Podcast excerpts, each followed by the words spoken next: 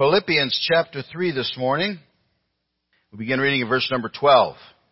Philippians chapter 3 verse number 12. Not that I have already attained or am already perfected, but I press on that I may lay hold of that for which Christ Jesus has also laid hold of me. Brethren, I do not count myself to have apprehended, but one thing I do, forgetting those things which are behind and reaching forward to those things which are ahead, I press toward the goal for the prize of the upward call of God in Christ Jesus. Therefore, let us, as many as are mature, have this mind. And if in anything you think otherwise, God will reveal even this to you. Nevertheless, to the degree that we have already attained, let us walk by the same rule. Let us be of the same mind. Brethren, join in following my example. And note those who so walk as you have us for a pattern. For many walk, of whom I have told you often, and now tell you even weeping, that they are the enemies of the cross of Christ, whose end is destruction, whose God is their belly, and whose glory is in their shame, who set their mind on earthly things. For our citizenship is in heaven, from which we also eagerly wait for the Savior, the Lord Jesus Christ, who will transform our lowly body, that it may be conformed to His glorious body according to the working by which he is able even to subdue all things to himself. Father God, we're so thankful for your word. We're so thankful for this chapter in Philippians, which is just brimming with wonderful passages. I pray today that you'll speak to our hearts from this section. I pray you'll speak to my heart. I thank you for the way you've spoken to my heart in the study, and I pray, Lord, you would speak to my heart even now as, as uh, the word goes forth. Help me to preach your word. Help me to preach it rightly and accurately and practically and clearly. Help me, Lord, to say what I should. Lord, protect me from saying anything I should not. And give us all, Lord, ears to hear this day. Uh, the Word of God requires response, and I pray that all of us this day would commit right now in our hearts before you that we would respond as you would have us to. Give us open hearts, open minds, and help us, Lord, to think through these things. And we pray it all in Jesus' name. Amen. In our last study, we left off at verse number 11. We didn't really talk about verse number 11, but we need to go back there now because Paul's words in verses 12 and following are directly related. He spoke in verse number 11 of attaining the resurrection from the dead. And uh, one of the reasons we left off there is because I wasn't quite sure what that meant. And so I wanted to think about it a little bit. But what, what, what did he mean there? He wanted to attain to the resurrection of the dead. Now, I just don't believe that he could have been talking about salvation there. Uh, because if there was ever a man who lived on the face of the earth who was sure of his salvation, secure in his salvation, it would have been the apostle Paul. And so no, he was not talking about salvation there.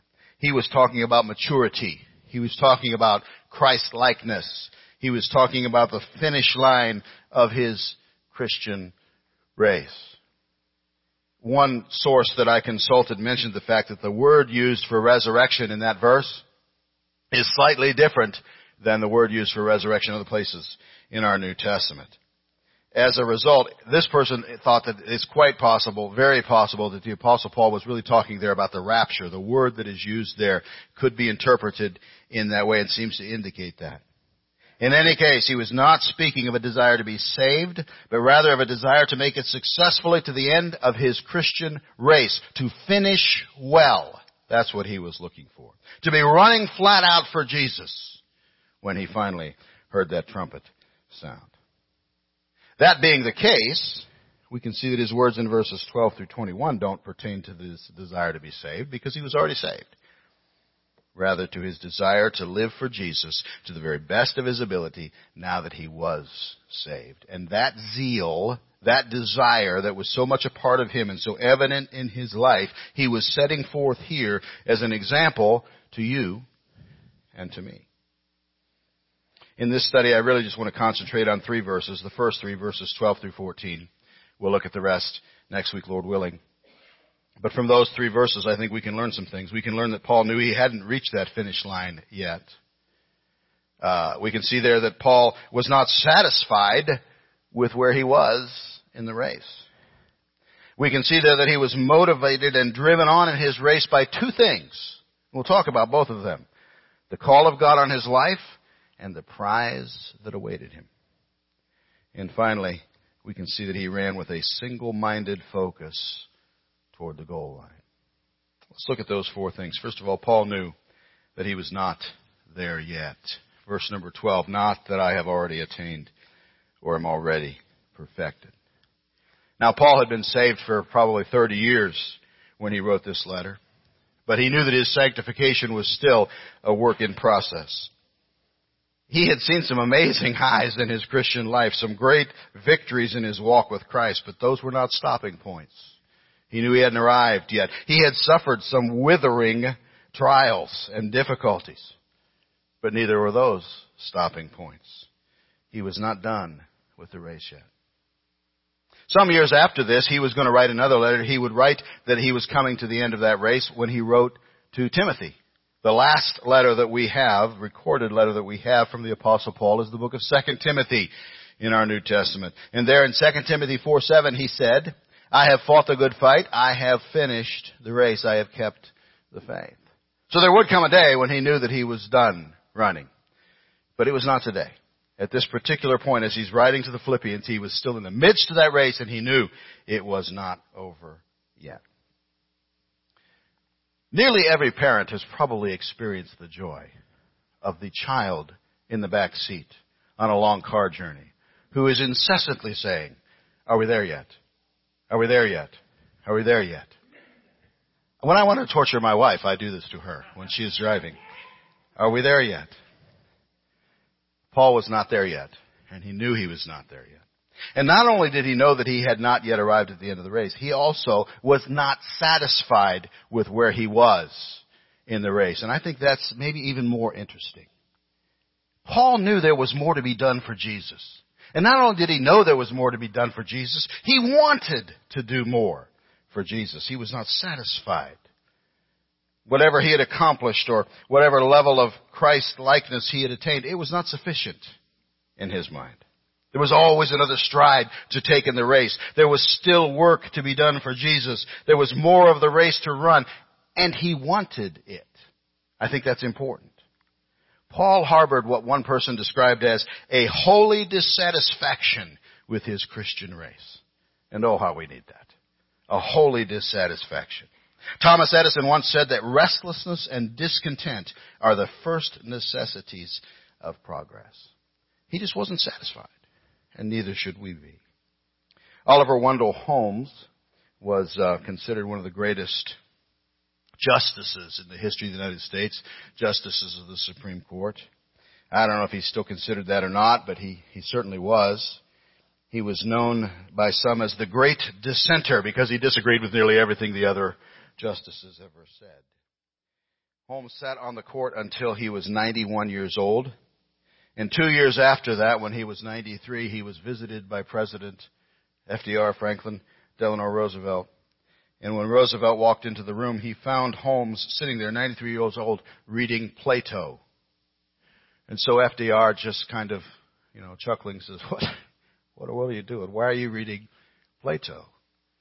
And Holmes 93 years old, said, to improve my mind. He was never satisfied. That was Paul. Never enough. More. And we need to be like him. We should ever be wanting to do more for Jesus, ever longing to serve him better, ever wanting to run harder to witness more faithfully.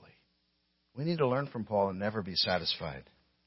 Because when we get satisfied, you know what happens? We stop focusing on the goal. When we get satisfied, we slow our run. We may even drop out of the race thinking we've done all that we wanted to do. Dissatisfaction is a good thing. One man noted the road to success is dotted with many tempting parking spaces. And the apostle Paul was not interested in parking. He didn't want to rest. He didn't want to think that his service for Christ was enough. He wanted more. More. Now Paul was using athletic imagery here. He's, he did that a lot. I think Paul was a sports fanatic, but uh, he, he seems to have uh, been using here the image of a race. And he was the runner in that race. And he said here that there were two things that motivated him and drove him forward in that race. Both of these things can be seen in verse number 14. He said, I press toward the goal for the prize of the upward call of God in Christ Jesus. I see two different things mentioned there that motivated him. One was the call, the upward call of God in Christ Jesus, and the other was the prize. The call and the prize drove him on. Think about the call, first of all. He'd also mentioned this in verse number 12, where at the end of that verse he said, I press on that I may lay hold of that for which Christ Jesus has also laid hold of me. That for which Christ Jesus has also laid hold of me. The apostle Paul remembered a day. He remembered a day when Christ laid hold of him. And it was on the Damascus Road. You remember that day. We've read about it many, many times. You can read about it in Acts chapter 9. The apostle Paul had perhaps the most stunning and interesting salvation experience that any Christian has ever had. He was heading for Damascus to persecute Christians, to try his very best to destroy the little baby church before it even really got going. And while he was on his way, he came face to face with the Jesus that he was persecuting. And as he lay there looking up into Jesus' face, he said, Lord, what would you have me to do? You see, he remembered that day. He remembered that the Lord Jesus Christ actually laid hold of him. He remembered the day. And he never got over it. And it drove him on. What Jesus had done for him drove him on. One of the most important things in our walk with Christ is the day he laid hold of us. Do you remember it? Do you remember the day that Jesus Christ got hold of you as Paul did? Can you say, as the songwriter said, I once was lost in sin, but Jesus took me in? And does it drive you forward? Does it help you in your walk with Christ? Can you say, as another songwriter said, what a wonderful change in my life has been wrought since Jesus came into my heart? You see, Paul remembered that day. He remembered that day that the Lord Jesus laid hold of him, the upward call of God in Christ Jesus. And he was keenly aware that he was Christ's, and Christ was his, and that awareness fueled his passion to run and not stop running the race. The other thing that drove him on was the prize. He mentions the prize, and I have to, I have to wonder what it was. What was the prize he was talking about there? There are a couple of possibilities. One, it is possible that he was referring to the rewards Christians can look forward to at the judgment seat of Christ. You know, there is that day when all of us are going to stand before the judgment seat of Christ. And we're going to receive the rewards for the things done in service for the King. 2 Corinthians chapter 5 verse 10, we must all appear before the judgment seat of Christ that each one may receive the things done in the body according to what he has done, whether good or bad. And so maybe Paul was talking about that. He was thinking about that prize. But his words in verses 20 and 21 seem to talk about something else, and we'll, we'll see that more if we get there next week. But his words there seem to indicate he was focusing not so much on those rewards, but on just meeting Jesus himself. That was the ultimate prize. Just meeting Jesus. As the songwriter said, it will be worth it all when we see Jesus. Life's trials, no matter what they've been, will be so small when we see Christ. One glimpse of His dear face, all sorrow will erase. So bravely run the race till we see Christ. The apostle Paul could have wrote those words. It's exactly what he's talking about here. What greater prize could there be and what greater encouragement to, to keep running the race than that day we're going to see Jesus. And so he said two things drove him on. His call, his uh, being laid hold of by Jesus Christ, and the prize that awaited him on the finish line.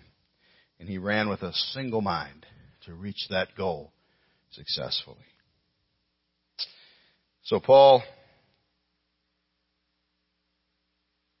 Paul ran with a single-minded focus.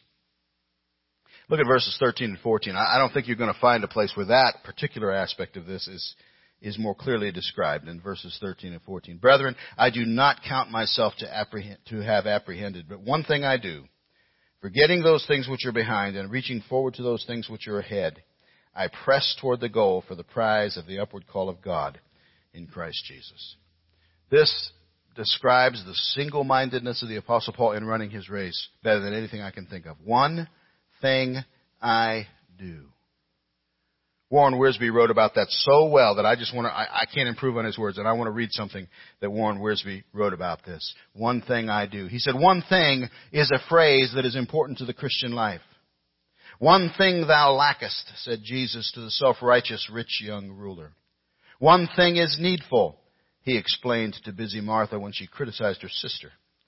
One thing I know, exclaimed the man who had received his sight by the power of Christ. One thing have I desired of the Lord, that will I seek after, testified the psalmist. Too many Christians are too involved in many things, when the secret of progress is to concentrate on one thing. It was this decision that was a turning point in D.L. Moody's life. Before the tragedy of the Chicago fire in 1871, Mr. Moody was involved in all kinds of things. Sunday school promotion, YMCA work, evangelistic meetings, many other activities. But after the fire, he determined to devote himself exclusively to evangelism. This one thing I do became a reality to him. And as a result, millions of people heard the gospel. Wiersbe goes on, he says the believer must devote himself to running the Christian race. No athlete succeeds by doing everything. He succeeds by specializing. There are those few athletes who seem proficient in many sports, but they are the exception. The winners are those who concentrate, who keep their eyes on the goal and let nothing distract them. They are devoted entirely to their calling. Like Nehemiah, the wall building governor, they reply to the distracting invitations, I am doing a great work so that I cannot come down. James said a double-minded man is unstable in all his ways. Concentration is the secret of power. If a river is allowed to overflow its banks, the area around it becomes a swamp. But if that river is dammed and controlled, it becomes a source of power. It is wholly a matter of values and priorities, living for that which matters most. That was Paul's focus. One thing I do. I run with a single mind, driven on by what Christ has done for me and by the prize that awaits. One thing I do. I don't let the trials or failures in the past trip me up. I don't consider any past successes as stopping points. One thing I do. I press on. I push ahead. I reach forward. I keep running. One thing I do. Paul used an interesting word in verse number 13, actually a couple, couple of different words there. He, he, he, he used the phrase reaching forward in verse 13. And in verse 14, he used the phrase I press. And they're both interesting because they're, they're kind of strong language. He was picturing a runner coming to the finish line and leaning into that finish line. Straining to be the first one to break the tape. You can just picture a runner with his chest pushed out and trying to be the first one to break the tape. That's what he's describing right there, straining every bit of his body forward. This will surprise you. I know it will. I'm not much of an athlete. This will surprise you. I know. I know you can't believe it. But there have been times in my life where I actually tried to be a little bit of an athlete. My successes were few and my failures were many. But I've tried. And I think I've told you the story of my high school track career. It was a wonderful thing. It should it should probably have been on ESPN highlights or something like that. It was it was so great. I decided in high school to go out for track. I was terrible at everything, and so the coach put me into the 220 relay. And he thought anybody ought to be able to run halfway around a track and hand a baton to somebody else. And actually I wasn't terrible at that. I did okay at it and we, we had a fairly decent team. But I remember one particular time, which I've shared with you before, that was very memorable. I was uh, running one ankle, one of the legs of the of the 220, and I received the baton from the guy behind me, and it was a nice, clean exchange. Everything was beautiful. And I took off running, and for some reason, this particular day, I just felt really good, and I thought to myself, I'm really going to run today like I've never run before. And I took off running like an absolute maniac and running as hard as I could run, which was a mistake because after about 150 yards, I had nothing left. And uh, I can still remember that last 70 yards or so was horrendous. My legs were rubber. I was just floating across the ground. By the time I finally got to the end and my, my, uh, the next guy was standing there with his arm outstretched waiting for me to get that baton to him, I didn't think I was ever going to get there. I mean, I was staggering and, and falling and doing everything and I finally managed, I, I literally was falling as I placed the baton into his hand. He took off. I have no idea what happened with the rest of the race. I just remember that I collapsed and laid there embarrassed and it was a terrible thing. It was not a good thing, but I wonder sometimes, was it an illustration of what Paul's talking about here? Running flat out. Absolutely flat out. Uh, I don't know if it's a good illustration or not. There are better illustrations than that. Paul was describing, uh, you know, an athletic endeavor here that I think there are all kinds of illustrations would be better than mine. Have you seen the movie Overcomer, for example? How many of you seen the movie Overcomer? Highly recommend it, and I'm not going to spoil it for you right now, but I encourage you to see it. If you do see it, I will say this. You will find out at the end of that movie uh, uh, what it means to reach forward and press toward the goal in the race. I wonder where we are in relation to these things. How are you doing in your race? Can you say with Paul, one thing I do? Are you running your race with anywhere near that kind of focus? You see, I'm convinced that many Christians, maybe most Christians, really need to consider these verses carefully. And I'm including myself in that. I think some Christians have grown cold in their faith, have slowed down, maybe even stopped in their race. I think some have become apathetic in their race. They might still be running a bit, but they just really don't seem to care about the outcome. I think some Christians have lost their vision. They can't really even see the goal line. Anymore. I think for some, the goal line has become so obscured by the many distractions that draw their attention that they can't see it. I think all such should read these verses. I think all such should pray for help in living these verses. You see, we all need to learn to forget those things which are behind.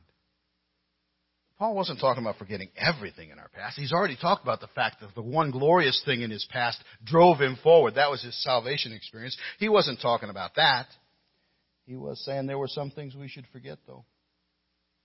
Jesus said in Luke chapter 9, No one having put his hand to the plow and looking back is fit for the kingdom of God. You will never, ever, ever plow a straight furrow looking backwards. Anybody who's a farmer will know that. You'll never run a successful race looking around you at the opposition. Jesus said, Remember Lot's wife in Luke chapter 17 and verse 32. Why should we remember Lot's wife? because that's exactly what she did. She looked back. She couldn't get her eyes off of where she had come from and, and what she had known and, and what she was giving up in Sodom, and she died for it.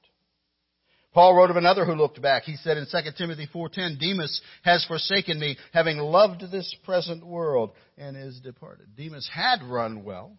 Demas had been a faithful partner alongside Paul until he looked back and was distracted by the world he'd left behind. The sidelines of the race are littered with those who have looked back and fallen out of the race. Don't be one of them. Forget those things which are behind. Forget the sins of the past. God has forgotten them, Christian. You can forget them. Forget the failures of the past. Forget the successes of the past. Don't let anything in the past distract you from the race. Eyes front. Moving forward. Don't look back. And that last thing is something that we also need to remember. He, he not only uh, ignored what was behind him, he, uh, he also looked forward, pressed forward, reached forward. There are some verses of Scripture that have been burned into my brain for the last few years of my life. There's a part of me that would like to apologize to you because I quote them so often. But I'm not going to do that. You know, I think if the Lord lays something on my heart that I should share with you, I, I should share it with you.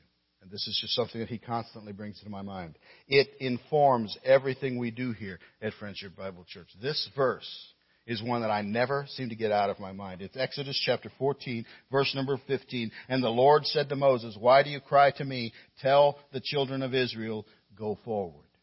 And of course, you know what was going on there. They were encamped against the Red Sea. The Egyptian army was advancing. They were out of their mind with terror. They had nowhere to go. And God said to them, turn toward the sea and go forward. Despite the obvious problem that the sea was full of water, go forward. You know, that is what informs so much of what we do here at Friendship Bible Church. It's why we've had two building programs. It's why we're praying about a third. That verse and, and, the things that Paul says here also tell me the same thing. That, that we should never be stuck. We should never be static as Christians. We should never be standing still. And we should certainly never be moving backwards. Always and ever moving forward. No matter what has happened in the past. Paul said, move forward. No matter what apparent hardships lie in the path, go forward. It matters not what you even think impossible. Go forward. That's what Paul's talking about here. Somebody once asked David Livingstone when he was back in England, just briefly on a break. He had worked in Africa for many years, and this person asked him, Dr. Livingstone, where are you ready to go to now? And Livingstone replied, I'm ready to go anywhere, provided it be forward. The writer of the Hebrews said something similar. He said, Therefore, leaving the discussion of the elementary principles of Christ, let us go on to perfection. Not laying again the foundation of repentance from dead works and of faith toward God. Let us go on. And that's what Paul was saying here.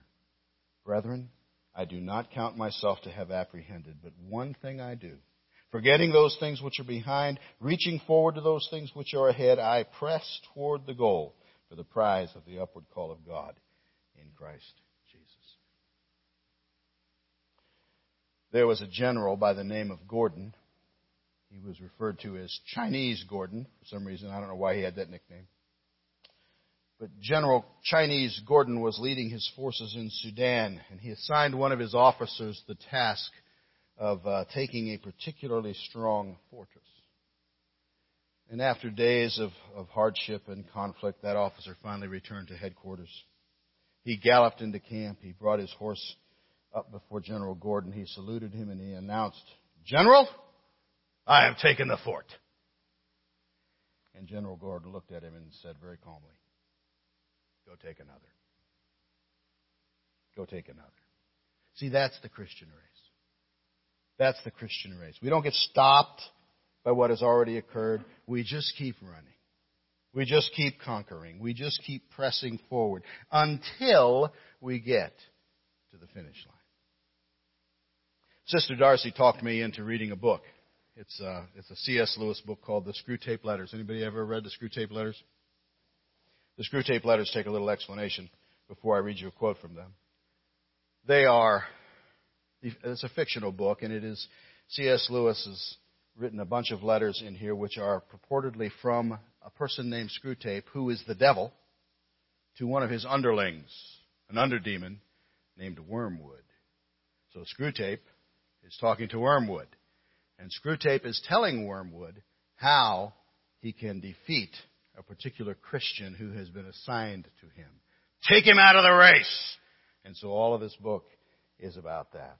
And I came to this particular quote what Screwtape said to Wormwood. He said, Do not be deceived, Wormwood. Our cause, and by our cause he meant taking that Christian out of the race.